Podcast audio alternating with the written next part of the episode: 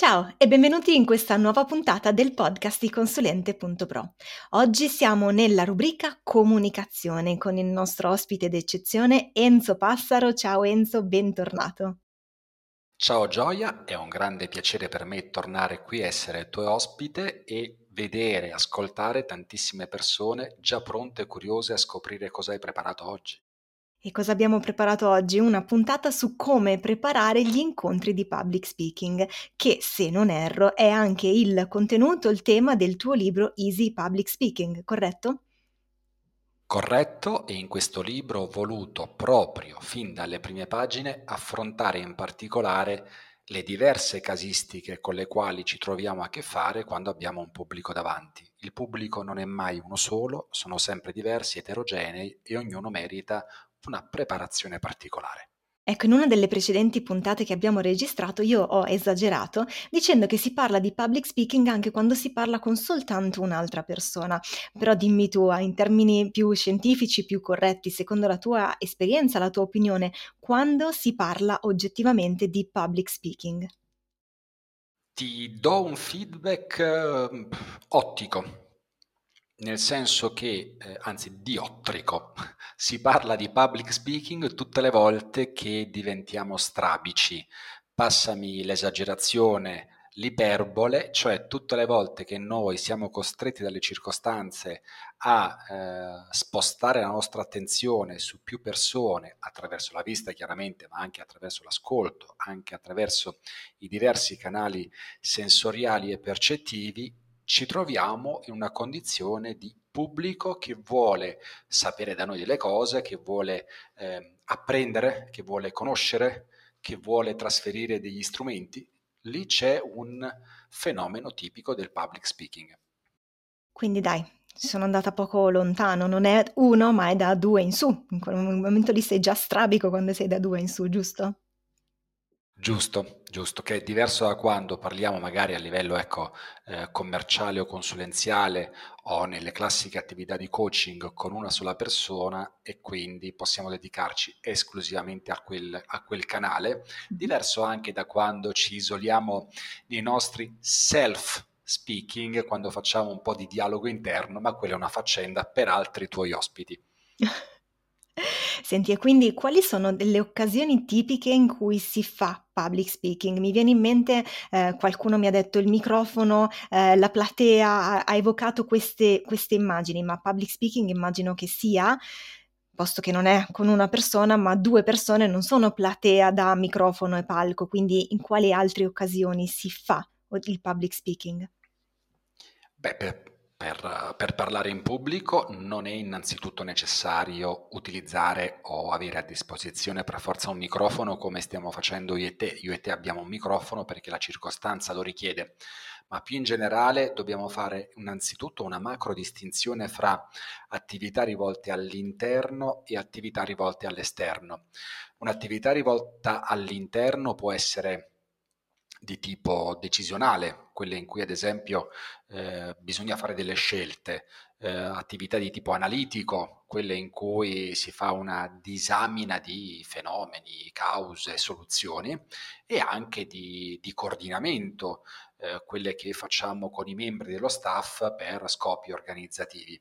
E poi ci sono invece le attività rivolte all'esterno, mentre le prime possiamo dire essere un po' più abitudinarie, frequenti, o almeno così dovrebbero essere, ma questo poi lo approfondirai magari più avanti.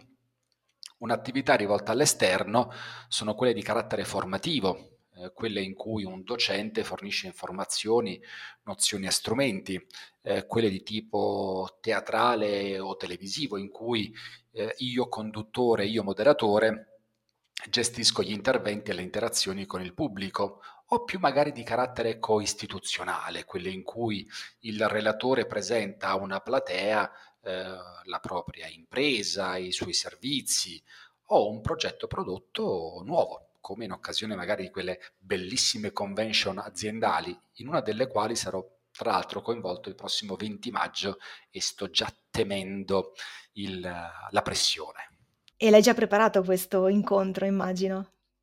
Abbiamo un po' di incontri di preparazione che serviranno sicuramente a dirimere un po' di dubbi che inevitabilmente ho e che ho sempre tutte le volte che devo affrontare un evento di questo tipo, e anche mi permetteranno di conoscere bene i vari interlocutori e quindi di prendere un po' confidenza con questo evento.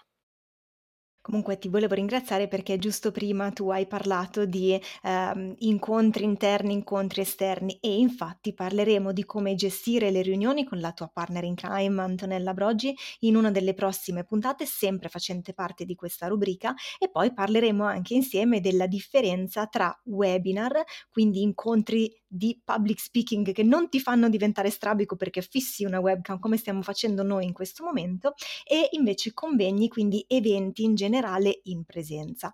Ma tutti questi tipi di eventi, di incontri di public speaking, di occasione di public speaking, hanno qualche cosa comunque che li accomuna?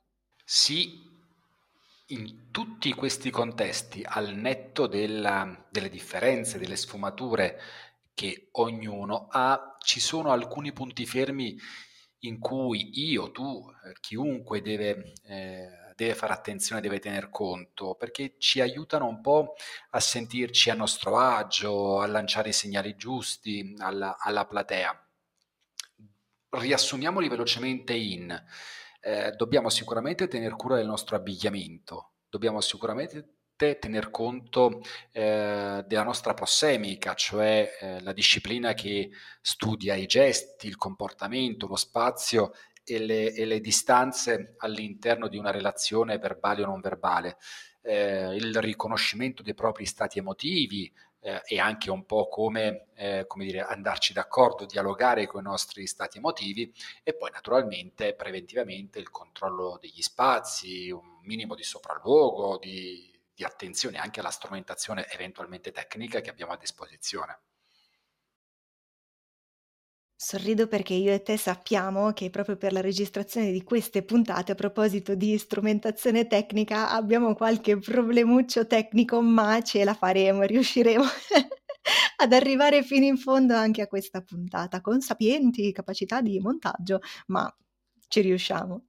Senti, ma quando si parla di preparazione mi viene in mente un po' sapere che cosa dire e un po' quello che blocca tante persone. A me capitava quando ho provato, non ci sono riuscita, a fare teatro, perché avevo paura, non sapevo, avevo paura di sbagliare a parlare, di non ricordarmi esattamente le parole, veramente io morivo di ansia. Se invece mi metti su un palco in cui posso parlare a braccio ed essere completamente me stessa, questa ansia non ce l'ho, anzi ho esattamente il contrario, quindi quello che dovrebbe chiamarsi eustress, se non sbaglio, e quindi sono veramente felice, carica, e mi piace. E quindi cos'altro, oltre, cioè, c'è questa parte qua delle emozioni, c'è la parte di sapere che cosa dire, quindi di prepararsi un discorso. Quindi ti chiedo, ci sono altre parti che io ho dimenticato relative alla preparazione? Tu hai detto anche conoscere i luoghi, conoscere gli strumenti, e come si fa a ricordarsi un discorso, perché va bene parlare a braccio, ma ci sono state anche occasioni famose di persone che avevano a disposizione un quarto d'ora e hanno parlato per 2 ore, e questa è assolutamente una cosa da evitare. Un grande tema quello dei prolissi, ma magari lo affronteremo in un altro contesto, soprattutto impareremo come stroncarco, come gestirli in maniera molto molto elegante. Torno alla tua domanda per risponderti così. È giusto, è corretto, è salutare, è auspicabile preparare il proprio discorso, che poi duri 5 minuti, un quarto d'ora o un'ora, questo chiaramente dipende dal contesto e da cosa siamo chiamati a esporre. Prepararlo con la maggior dovizia di particolari possibili, sì, ma evitare rigorosamente di impararlo a memoria.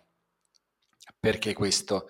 Perché basta semplicemente che ci sia una dimenticanza, un punto di vuoto, e tutto si blocca. Per evitare che tutto si blocchi è meglio avere con sé una traccia del discorso, soprattutto se questo eventualmente si appoggia e supportato dalle slide, dalle chart che andiamo a proiettare, ovvero avere con sé uno strumento di memoria tra le diverse tecniche che sono disponibili. Ogni tecnica corrisponde sostanzialmente un po' a come siamo abituati o siamo più predisposti a ricordare le cose. Faccio un esempio, qualcuno delle persone che ci sta ascoltando o ci sta guardando adesso può aver utilizzato durante gli studi le mappe mentali, uno strumento fantastico, molto creativo, anche molto utile perché utilizzando i diversi colori si riescono più facilmente a identificare alcuni punti lungo il percorso costruito con la mappa, ovvero alcuni, diciamo, con una mente più geometrica, architettonica, utilizzano più volentieri il palazzo della memoria, alias tecnica dei loci, di cui parla anche, se qualcuno ricorda la serie televisiva The Mentalist, di cui parla Jimbo in una puntata tra quelle che ricordo con più piacere, ed è una tecnica che si fonda sulla nostra capacità di inserire in uno spazio fisico conosciuto, il più conosciuto possibile, casa propria, il proprio ufficio, alcuni elementi che ci permettono poi di ricordare in sequenza i vari pezzi del nostro speech, del nostro intervento. Un'altra tecnica, più diciamo di carattere ordinistico, più di carattere gerarchico, è l'organigramma. L'organigramma prevede che in cima al nostro foglio, al nostro riferimento fisico, mettiamo come grande capo, come amministratore delegato, il tema principale che andiamo a trattare. La sua prima linea, i suoi manager più vicini sono gli argomenti principali che svilupperemo nel corso della trattazione, e poi sotto ogni manager ci sono i collaboratori più fedeli, gli assistenti più fidati, che costituiscono sostanzialmente la prima parte di approfondimento di ogni singolo tema che andiamo a trattare. E poi ci sono altre figure gerarchicamente meno rilevanti che vanno a costituire quegli elementi, quelle sfumature, quelle note che possiamo approfondire, che possiamo enunciare laddove ne abbiamo il tempo, ovvero ne registriamo l'opportunità. Queste tre tecniche di memoria sono molto molto utili perché, a seconda di come noi immagazziniamo o comunque tendiamo a ricordare le informazioni, ci fanno un po' da traccia, da guida durante l'eloquio, e ci permettono soprattutto di avere sempre sotto controllo la sequenza degli argomenti, partendo dal presupposto che quel discorso non va imparato a memoria e che piuttosto va allenato, va provato, con sempre sott'occhio questo piccolo riferimento che ci torna molto utile. Ma guarda Enzo, mi hai portato alla memoria un libro, era bianco e verde con su un elefante, che mi avevano venduto in qualche modo nel periodo universitario. Mi ricordo che l'ho comprato e ho detto adesso mi hanno intortato con un'altra stupidaggine delle tecniche di memoria. Invece vedi che ancora oggi, a distanza di anni, non si dice quanti, ancora mi ricordo come era fatto questo libro. Mi ricordo che sì, si parlava di palazzo della memoria. L'organigramma mi sa che l'ho imparato leggendo il tuo libro, ma il palazzo di memoria c'era, così come c'era un'altra tecnica che per me è stata utilissima, perché io ho difficoltà nel ricordare sicuramente i numeri e in generale a ricordare sequenze di movimenti che bisogna fare, ad esempio quando si danza. Io faccio Ashtanga Yoga, che è un tipo di yoga che prevede di rifare sempre lo stesso identico movimento, e a un certo punto bisogna impararlo questo movimento, perché sì, c'è l'insegnante che guida, ma poi bisogna imparare a farlo. E ho tirato fuori una tecnica di memoria che avevo appreso grazie a quel famoso libro, che diceva, ed era la stessa che si utilizzava per i libri, per i numeri, diceva creati una storia, e questa storia che tu impari, uno storytelling, è molto più colorita, è molto più coinvolgente rispetto a un qualche cosa che tu devi imparare in maniera anche forse asciutta, asettica. Questa storia ti permette di fare dei collegamenti in modo che tu poi ti ricordi esattamente cosa devi fare, se è un movimento, oppure che cosa i numeri, se sono dei numeri, tipo dicevano immaginati il 4 come una barca, e quindi poi la barca magari dopo di fianco un 1, ti ricordi 41 che potrebbe essere una data di una guerra, una pace o non lo so, questa barca va verso il palo, si chiama il palo di attracco credo, e quindi c'è il 41, insomma dice di inventarsi delle storielle. Per fare Ashtanga Yoga c'era un movimento, c'era una sequenza dei movimenti che continuava a sbagliare e si parte con delle posizioni che si chiamano Marici Asana.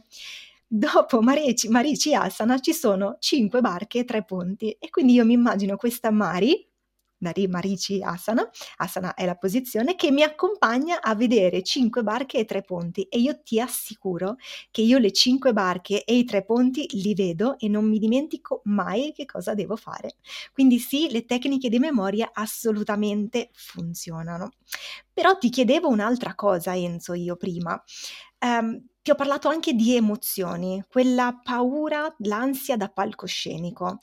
Io non ce l'ho nel public speaking, ma non è detto che se io non ce l'ho, e sicuramente non ce l'hai neanche tu, le altre persone non ce l'abbiano. Quindi si combatte, si gestisce, e si vive, si cavalca? Non si nulla di tutto ciò che tu hai detto, cioè nel senso... premesso che non è vero che io non ho paura e non è vero che io non provo ansia quando faccio un discorso in pubblico, perché chiunque parli in pubblico ed è interessato a ciò che sta per fare, a ciò che sta per dire, qualche emozione la prova. Poi sul colore che diamo a quell'emozione possiamo riflettere, possiamo fare una serie di considerazioni, ma non è possibile vincere, superare, combattere le emozioni. Perché? Semplicemente perché ciò che noi diamo al nostro pubblico ha sostanzialmente un valore, una costruzione di tipo prettamente cognitivo, quindi utilizzando prevalentemente le aree più razionali e logiche del nostro cervello. Le emozioni invece nascono prima, nascono nella parte rettile del nostro cervello ed esplodono nella parte limbica. Quindi dal punto di vista delle sequenze con cui noi elaboriamo la realtà intorno a noi, la parte logico-razionale arriva, possiamo dire così, troppo tardi per permetterle di gestire ciò che è già partito e sta già producendo una quantità industriale di ormoni nel nostro corpo. L'adrenalina, il cortisolo e tutte queste fantastiche sostanze che pure sono utili a tenere alta la nostra attenzione, sopra una certa soglia comunque qualche problema lo creano. Ecco, più che aderire a certe reclame, uso questo termine un po' vintage, a certi slogan, più che fare riferimento a delle cose che non hanno alcun fondamento scientifico, è meglio rifarsi semplicemente alla nostra natura. Uno degli strumenti migliori che abbiamo per condividere, per dialogare con queste nostre emozioni è ad esempio ammetterle. Salire su un palco o entrare in una riunione dicendo per me è molto emozionante essere con voi oggi, per me è motivo di tensione, anche perché no, di preoccupazione, il fatto di parlare di questo argomento così delicato, oppure trovarmi per la prima volta al vostro cospetto, costituisce già di per sé un dialogo, un ponte tra ciò che siamo chiamati a dire e ciò che la nostra fisiologia inevitabilmente sta comunicando. Quindi piuttosto io suggerisco un approccio emotivo, non remissivo, un approccio emotivo, sincero, trasparente a qualsiasi platea. La platea accoglie questa nostra apertura in maniera molto empatica, perché nessuno in platea vorrebbe essere al nostro posto in quel momento, e quindi ci riconoscono anche non solo l'onestà intellettuale e la trasparenza, ma ci riconoscono anche il coraggio di dire ciò che stiamo provando in quel momento, e questo scambio empatico si percepisce anche sul palco e si declina in un eloquio, non dico calmo, sereno e tranquillo come se fossimo degli eremiti del Monte Athos, ma sicuramente è più fluido e anche, se volete, un pizzico più confidenziale, nei limiti chiaramente del rapporto che ci può essere fra chi parla e chi in platea ascolta e osserva. Sai che in effetti hai ragione. E mi viene in mente proprio un'occasione specifica in cui in una parte non ho avuto assolutamente paura o comunque ansia o preoccupazione, invece in un'altra parte del discorso ero quasi in panico. La differenza sta esattamente nel fatto che nella prima parte, quella in cui ero tranquilla, sapevo bene che cosa dovevo dire, era un qualcosa che mi ero preparata, sapevo quanto tempo ci avrei messo, sapevo che cosa dovevo dire, e poi era comunque anche un discorso che avevo già testato, quindi sapevo già dove fare la battuta, dove essere più seria, dove spiegare meglio, sapevo guardare le persone e leggerle. Nella parte in cui ero un po' più ansiosa, lo ammetto, era un pezzettino che non mi ero preparata, proprio era buona la prima e me la sono dovuta far andare bene così. Per me ripetere funziona molto bene. Un qualche cosa che mi lascia sempre perplessa è che, per quante volte io lo voglia ripetere, sarà sempre comunque diverso. Posso cercare, forse, sai, un po' l'esperienza, anche gli insegnamenti tuoi mi hanno permesso di imparare ad accorciare o allungare a seconda del tempo che io ho a disposizione, però con questa cosa qua del fatto che non sarà mai uguale bisogna un po' farci i conti. Io credo che ripetere in generale sia utile, e lo vedo appunto perché, come ti ho detto, un discorso, lo stesso discorso fatto la prima volta su una platea ha funzionato da 6, la seconda volta già eravamo sull'8, la terza volta non ti dico che eravamo al 10, ma io ero super tranquilla, ero sul 9, tranquilla, facilissimo, e quindi anche ripeterlo con le persone presenti in occasioni diverse ha funzionato. Ma è una cosa soltanto mia, oppure è utile ripetere il proprio discorso per prepararlo, scusami il gioco di parole, in preparazione dell'incontro di public speaking? È necessario ripetere. Mi rifaccio agli antichi latini che sostenevano nisi exerceas memoria minuitur. Se non ci esercitiamo, la memoria diminuisce, perde efficacia. Ripetere sì, spesso anche in maniera un po' inusuale, anche in maniera a volte un po' bizzarra, cantando o rallentando o accelerando o recitando quello che dobbiamo dire, ci permette di accendere l'area del cervello limbico più giocosa, che è molto vicina all'area della memorizzazione delle informazioni, che è più in area neocorticale. Quindi sì, ripetere giocando. Enzo, questa cosa è bellissima, non lo sapevo. Se ci penso, effettivamente io quando ripeto cammino, gesticolo, mi immagino le risposte, faccio le battute, e questa cosa aiuta. La prossima volta ti assicuro lo farò con i vari accenti, rallentando in la rallenti, oppure parlando velocissimamente, vediamo se riescono a non incepparmi, e questa cosa vediamo quanto aiuterà la mia preparazione del... Guarda, mi sto già divertendo adesso. Facendolo col sorriso aiuta ancora di più, ma anche paradossalmente ipotizzando di dirlo con un tono molto accorato, anche molto triste, anche molto preoccupato, o anche un tono molto arrabbiato, serioso, recitare quello stesso speech con diversi toni emotivi elasticizza il nostro linguaggio paraverbale e ci allena anche a declinarlo in maniera diversa a seconda del tipo di platea e del clima che ci troveremo davanti. Mi piace tantissimo. Qualche cosa che penso sia utile, visto che prima parlavamo di prolissi anche, è ragionare su come costruire un discorso. Quello che capita con molte persone è di vedere che il loro discorso non ha un inizio e non ha una fine. Quindi qual è il modo più corretto per costruire un discorso, e perché è importante organizzarlo, costruirlo, fare questa gerarchia di cui parlavi prima? È importante l'organizzazione di un discorso, è importante rispettare determinate sequenze, perché più è chiaro a noi quello che abbiamo messo in fila e più è semplice renderlo chiaro, fruibile a chi abbiamo davanti.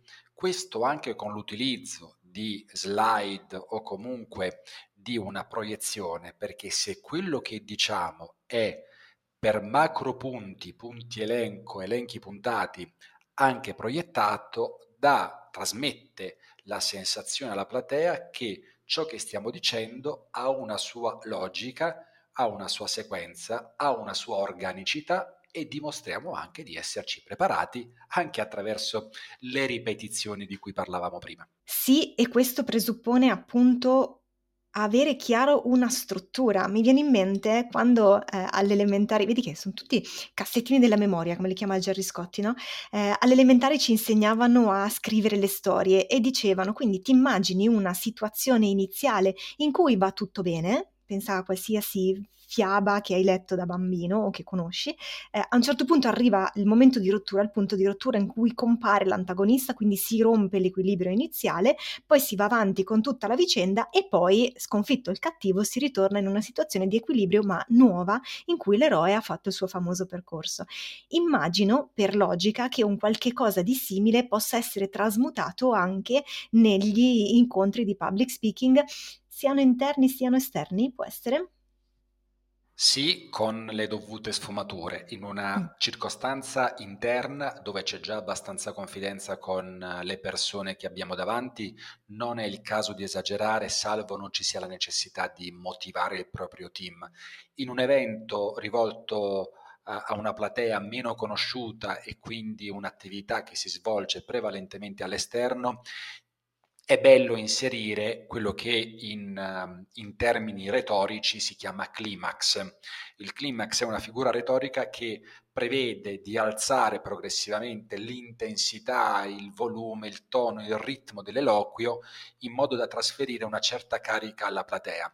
Per fare un parallelo cinematografico, è la circostanza nella quale l'eroe finalmente arriva alla lotta finale con il suo nemico, e nella lotta, nel combattimento, si sente quella musica alzare l'intensità e trasferire un forte impatto emotivo. Ecco, dovremmo riuscire, anche qui esercitandoci chiaramente, anche qui imparando un po' alla volta a farlo, a mettere un po' di enfasi senza diventare quei paraguru da circoli motivazionali, mi raccomando, va bene, però ecco, soprattutto rispetto a una platea che ha bisogno comunque di avere la sua bella scossa dopaminergica, utilizzare qualche elemento di climax aiuta molto e rende le persone anche più partecipi e cariche nell'uscita da quella circostanza, da quell'evento. Oddio, sembra una cosa difficile detto così, perché bisogna imparare a gestire le proprie emozioni, bisogna preparare il discorso in un certo modo, bisogna essere molto consapevoli di se stessi su ciò che si dice, come lo si dice, sui movimenti delle mani, che in questo momento chi sta vedendo non li vede perché sono al di fuori dell'inquadratura, ma io sto parlando con le mani da bravissima italiana.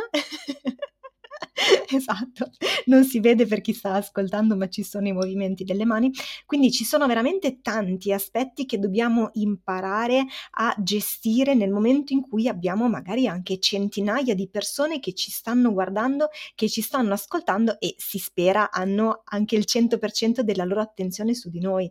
È davvero possibile arrivare ad essere, non dico perfetti, ma bravi in questo?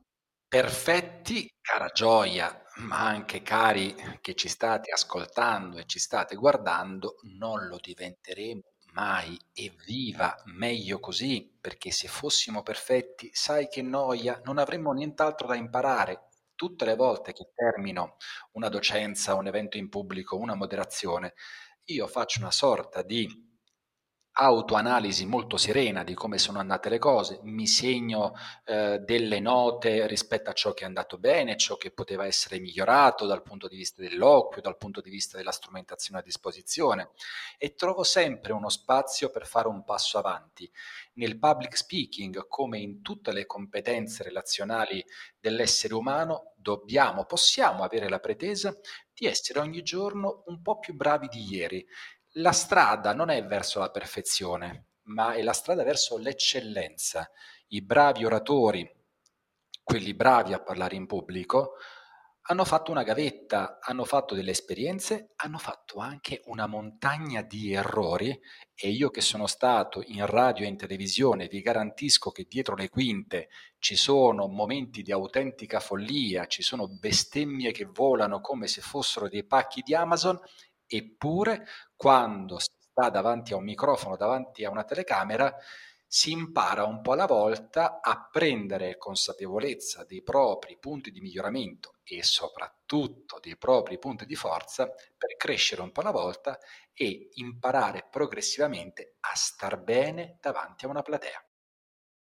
Enzo, io chiuderei questa puntata con preparare un incontro di public speaking. Sì, assolutamente. Subito. Assolutamente. Va fatto, bisogna prepararsi, che si sia in 1, in 2 o in 100, bisogna prepararlo tenendo a mente che non è soltanto ciò che si dice, ma anche come lo si dice, dove lo si dice, quando lo si dice, a chi lo si dice, eccetera, eccetera.